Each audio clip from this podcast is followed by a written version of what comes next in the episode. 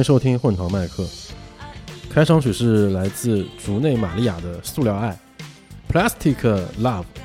前年第一次用网易云音乐的时候，就被算法推中了这首歌。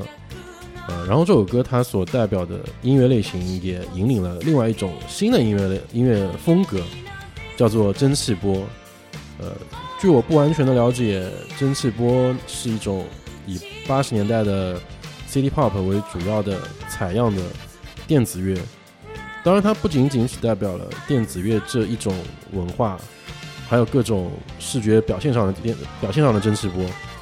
呃，这就说到蒸汽波音乐当中这些让我感觉到熟悉的采样，就像是现在播放的这首来自昭和年代末期的 City Pop。对我来说，蒸汽波的很大程度上好听，还是因为采样选的好，就像是主食选的好，配菜也都会增色不少。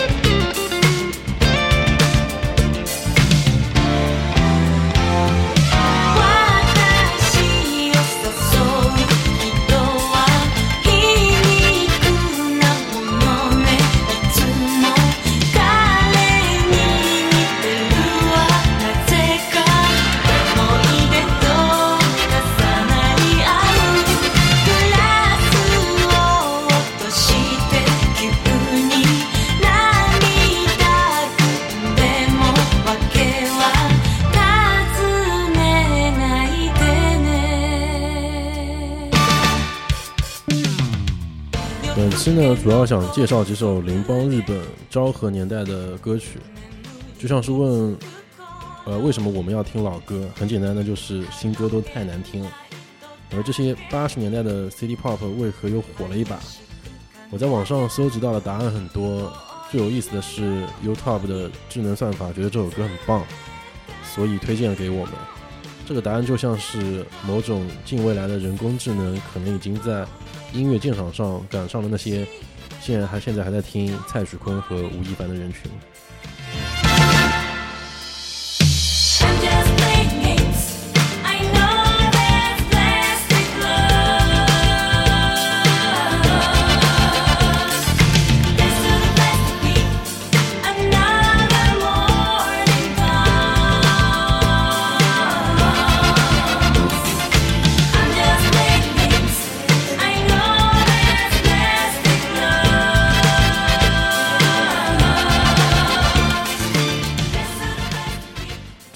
要介绍昭和呢？可能是因为我今天听到了一首，如果我不仔细听，就不会去收藏它的歌曲。这首歌曲我准备把它放到节目的最后一首歌，所以我还是没有解决，呃，为什么我要介绍昭和的问题。我决定岔开话题，聊一聊我所知道的不完全的日本的昭和年代。以下信息不来自于网络和书本。我的想法是：黄金的一代打造白金的一代，白金的一代打造黑金的一代，黑金的一代死掉，全部都死掉，因为俗话说“富不过三代”。那么昭和应该算是黄金的一代。昭和的跨度非常之久，从发动战争到战争失败。从被美占领到最后末期几乎可以买下美国，这一代人经历的事情使他们留下了许多的呃宝贵的精神，或者说是美好的作品。所以为什么要说说昭和呢？因为我也不曾见过这个年代，可是我所在的这个时代，那些我所喜欢的作品有很多都来自于那个年代的影响，甚至还是那个年代的人做的。所以我想更多的了解昭和。这并不是一期想要通过几十分钟介绍昭和是什么怎么样的一个年代的节目，这也可能不只是一期节目，看我想对昭和有多少深的了解了。下面带来一首小林明子的《什么什么什么什么，呃，中文叫做坠入情网。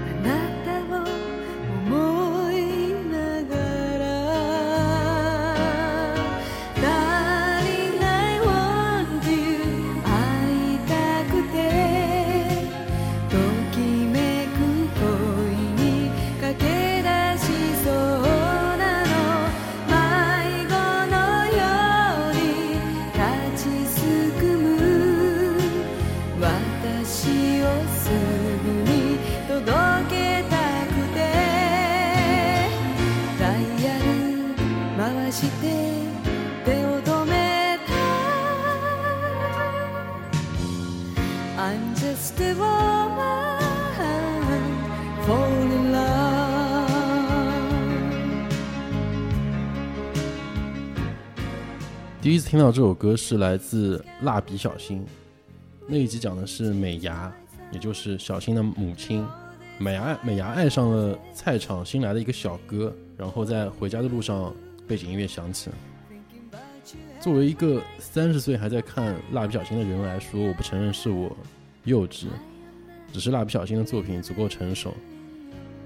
某一集剧场版当中，受坏人洗脑的演员广志通过自己的自己的臭袜子回忆起自己的前半生。广志绝对属于昭和年代中产末流，我一度十分担心，到了九十年代泡沫破灭了，广志三十二年的房贷到底还要不要还呢？日曜のあなたがいつも欲しいから ル回し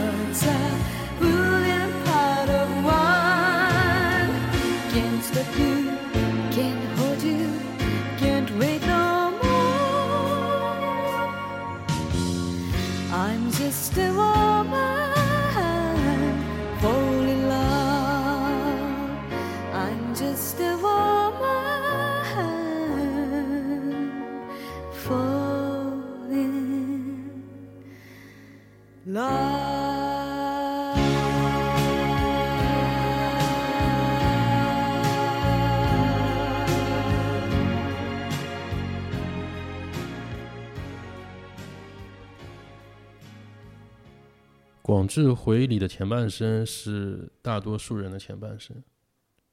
我觉得拷贝相同的发展模式，在城市化的道路上，我仿佛是经历了中国的昭和年代。我仿佛在广志的记忆当中看到了自己的过去。而其实，关于昭和生活最写实的一本动画片，是这一本。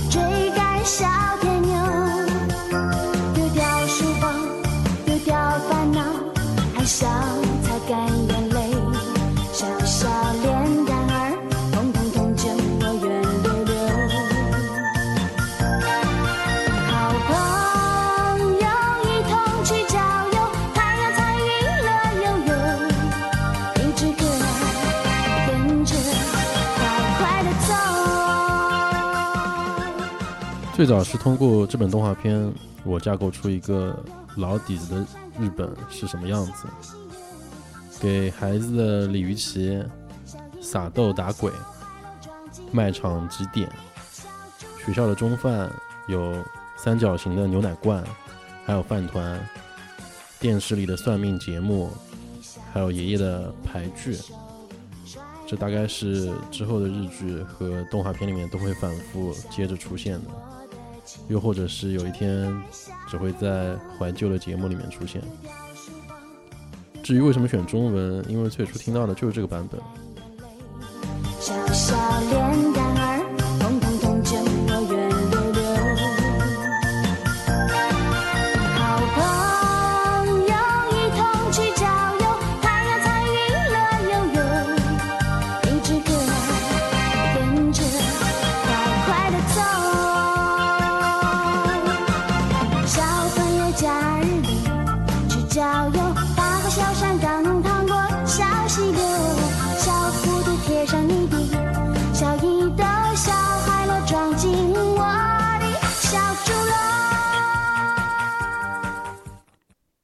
十年代的日本有一些我不熟悉的名字，但是却非常熟悉的歌曲，他们来自港台歌手的再度演绎，而回归到日本本地的这种创作能力，我想是有受到美国占领的影响。在美军驻扎的地方，有着许多黑暗的事情，也有一些专门为美军开放的酒吧，演奏着来自遥远地方的音乐。而这些音乐人多少受到西方音乐的影响，在这种影响下，许许多多的作品被创造了出来，就像是竹内玛利亚的老公山下达郎。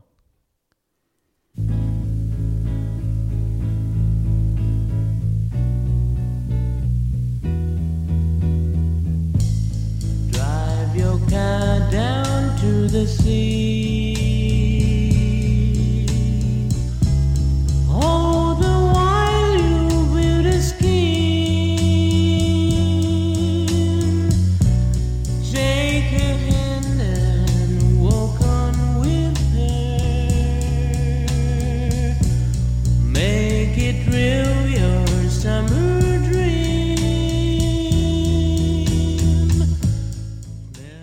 在这种被占领的氛围下，用力压下去的弹簧总有弹起的那一天，而这一辈人的舞台是全世界。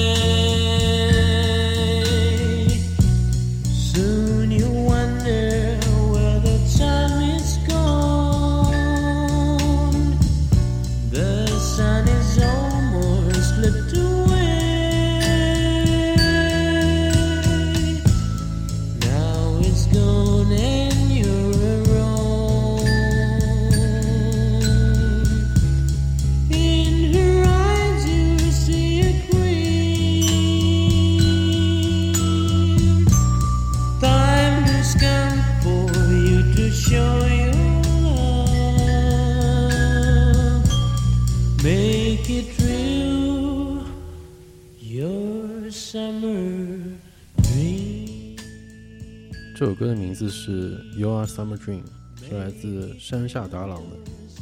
然而，在七十年代，还有许多人做着属于自己夏天的梦。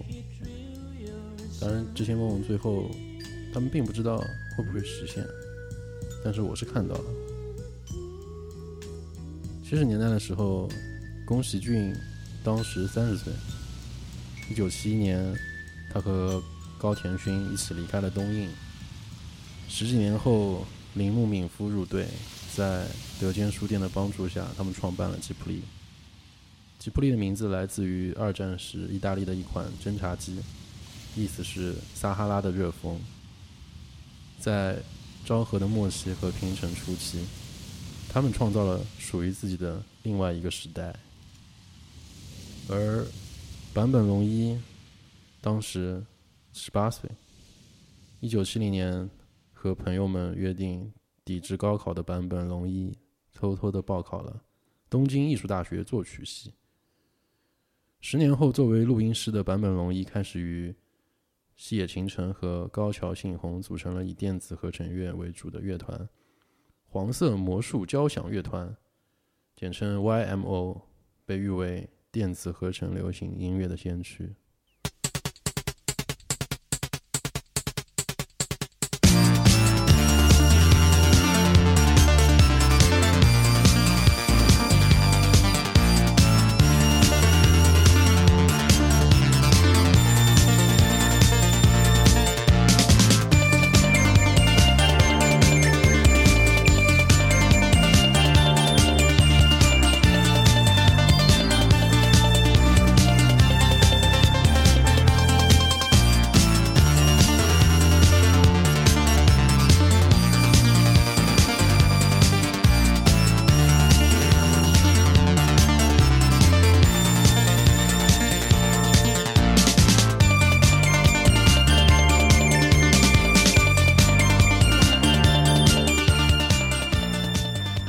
在当时玩电子乐，除了很先锋以外，还需要很多的钱，因为那个年代的效果器并并不像现在这么普及。这里介绍一下，细野晴臣的爷爷是泰坦尼克号的生还者，传闻他男扮女装逃上了救生艇，但是应该还是挺有钱。细野晴臣就像是他所负责的乐器贝斯一样，并不突出，但是却是整首歌曲最重要的铺陈。伟大的时代就和歌曲一样。需要有敢于奉献的人。下面给大家带来一首事业精神的歌曲。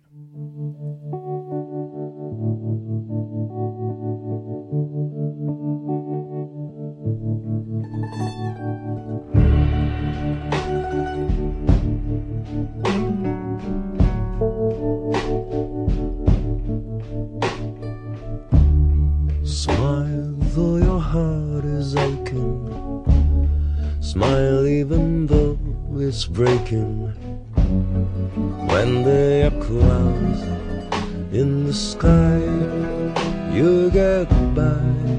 If you smile through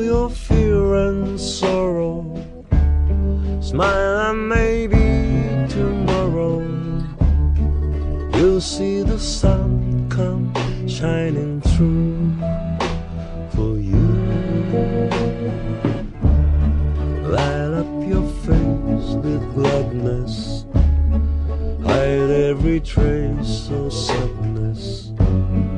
Although a tear may be ever so near, that's a time you must keep on trying. Smile, what the use of crying? You'll find that life is still worthwhile if you just smile.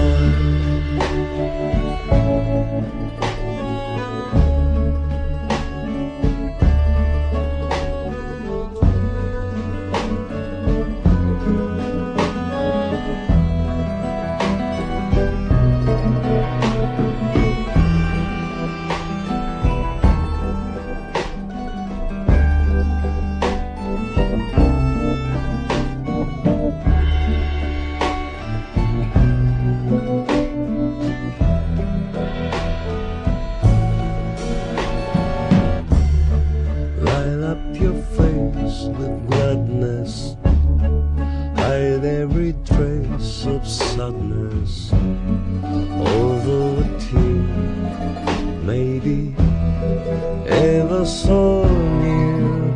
That's a time you must keep on trying. Smile, what the use of crying?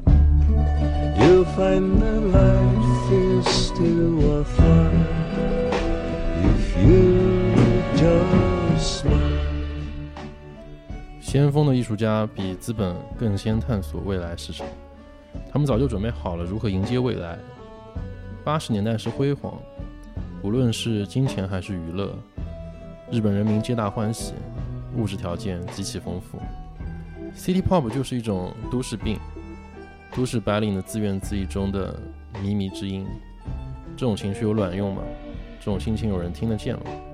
这都不重要，好听就行。所以八十年代诞生了许多歌姬，歌姬歌姬歌姬歌姬。中森明菜就是其中一位。接下来给大家带来一首竹内玛利亚给中森明菜写的《站台》。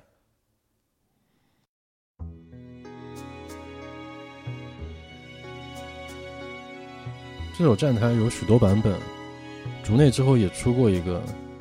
竹内的老公山下达郎曾经痛批过明菜的这个版本编曲太烂，我最终还是选择了明菜的这个版本，是因为觉得够怨妇。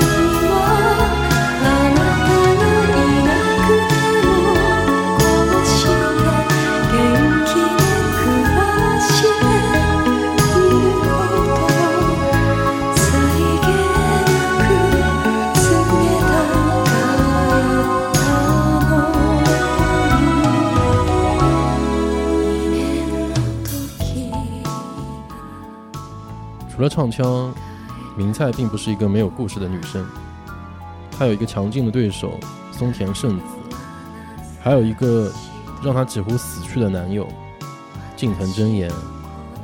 太久远的八卦不做更多的赘述，只是我看到了曾经梅艳芳也在近藤真彦的隐瞒下变成第三者，艳芳还特别喜欢明菜。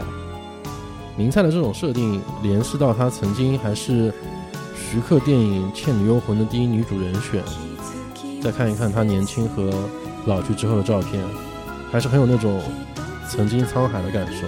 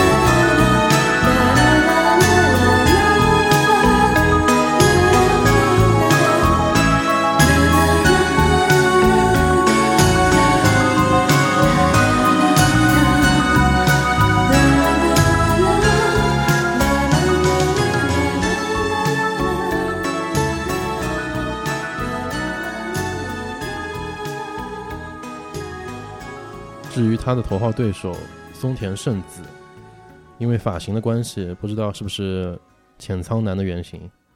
然而他他妈的也是那个渣男的受害者。我深刻的想发出感叹：这么好看的两个少女，百合难道不好吗？愿世界再无受渣男困扰的美少女。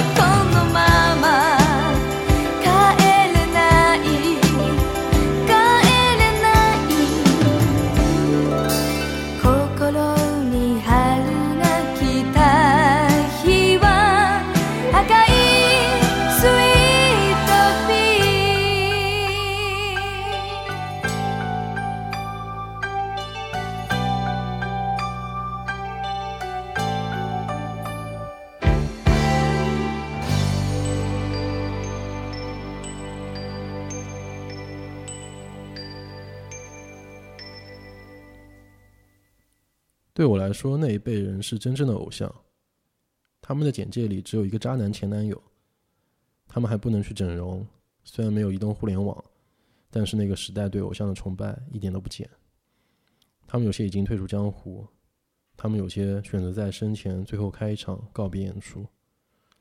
最后，我想介绍的这位歌手是横跨整个昭和年代的女王，第一位被日本首相授予国民荣誉赏的女性。被日本社会视为历史上最伟大的歌手之一，他就是我今天才知道的美空云雀。介绍一下他的生平，他的原名叫做加藤和之，他的出道应该算是他父亲去参加二战之后，他就在横滨当地作为一个呃劳军活动的演出员吧。他的一生是从童年开始就算是一个上台表演的演员或者明星之类的角色。十一岁在演出的现场，嘉宾居然是山口组的三代目，并且向他致意。十二岁主演了电影和演唱同名主题曲，并且与东映签约，并且加入了山口组组长的演艺公司。二十三岁就已经成为了昭和民谣界的代表。二十五岁和当红演员结婚之后又离婚了。离婚之后推出的作品销量高达一百八十万，这可是在六十年代。有一种说法是因为有山口组的庇护，所以所以云雀的一路顺风顺水。之后云雀的弟弟也因为姐姐的走红而走红，呃，这么看起来有点像国内的某艺人姐弟。然后由于自己无法保持名利，云雀的弟弟啊，在昭和四十八年陆续犯下赌博、非法持有枪械、伤害等罪名。云雀一家又和山口组有说不明的关系。于是引发了全球性的不是全球性，全国性，呃拒绝风暴，没有任何场地愿意接受呃美空云雀的演出。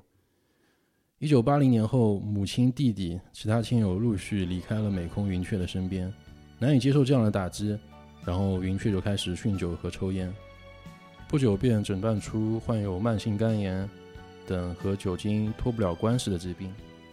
一九八八年。东京巨蛋对外开放，他举办了个人演唱会，名为《不死鸟》。云雀一边忍受病痛，一边在舞台上完整演出了三十九首歌。一九八九年，昭和天皇驾崩，日本年号改为平成。美空云雀发表了最后的作品，如同河流一般，歌词曲风就像是他人生的写照。同年六月，由于肺炎导致呼吸衰竭，宣告死亡，享年五十二岁。歌词里写道：“在这狭长的道路上，回首看去，可以看见那遥远的故乡，凹凸不平的道路，蜿蜒曲折的道路，连地图上都没有。这就是人生啊，如同河流一般缓缓流淌。无论经过多少时代，啊，如同河流一般永无止境，只是暮色浸染了天空。”最后，就以这位随着昭和的年号一同远去的人结束本期节目。谢谢各位的收听。